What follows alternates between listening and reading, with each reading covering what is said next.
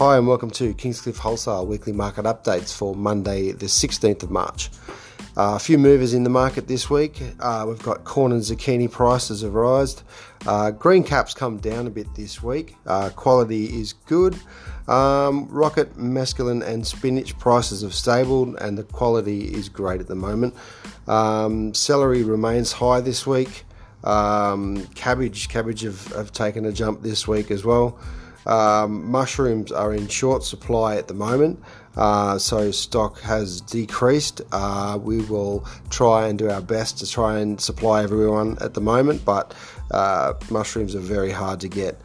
Um, along with the herbs, we've got mint, still a bit of an issue with the um, with the, the blackening of the leaves. Uh, it's just a rain issue, um, so hopefully this rain will be uh, easing up.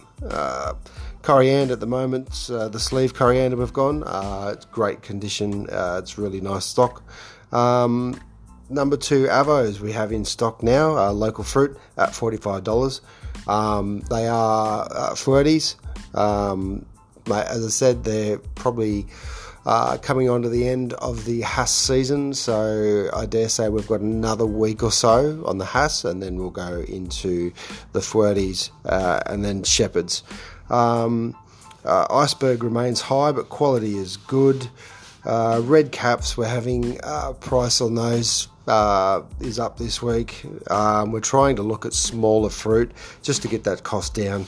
Um, and at the moment, we've got uh, in season pomegranates. Uh, larger fruit have come through. Um, prices are a little higher than last week, uh, but the fruit is uh, beautiful fruit. Um, nice, clean stuff. Uh, the price will drop as the season comes into full swing.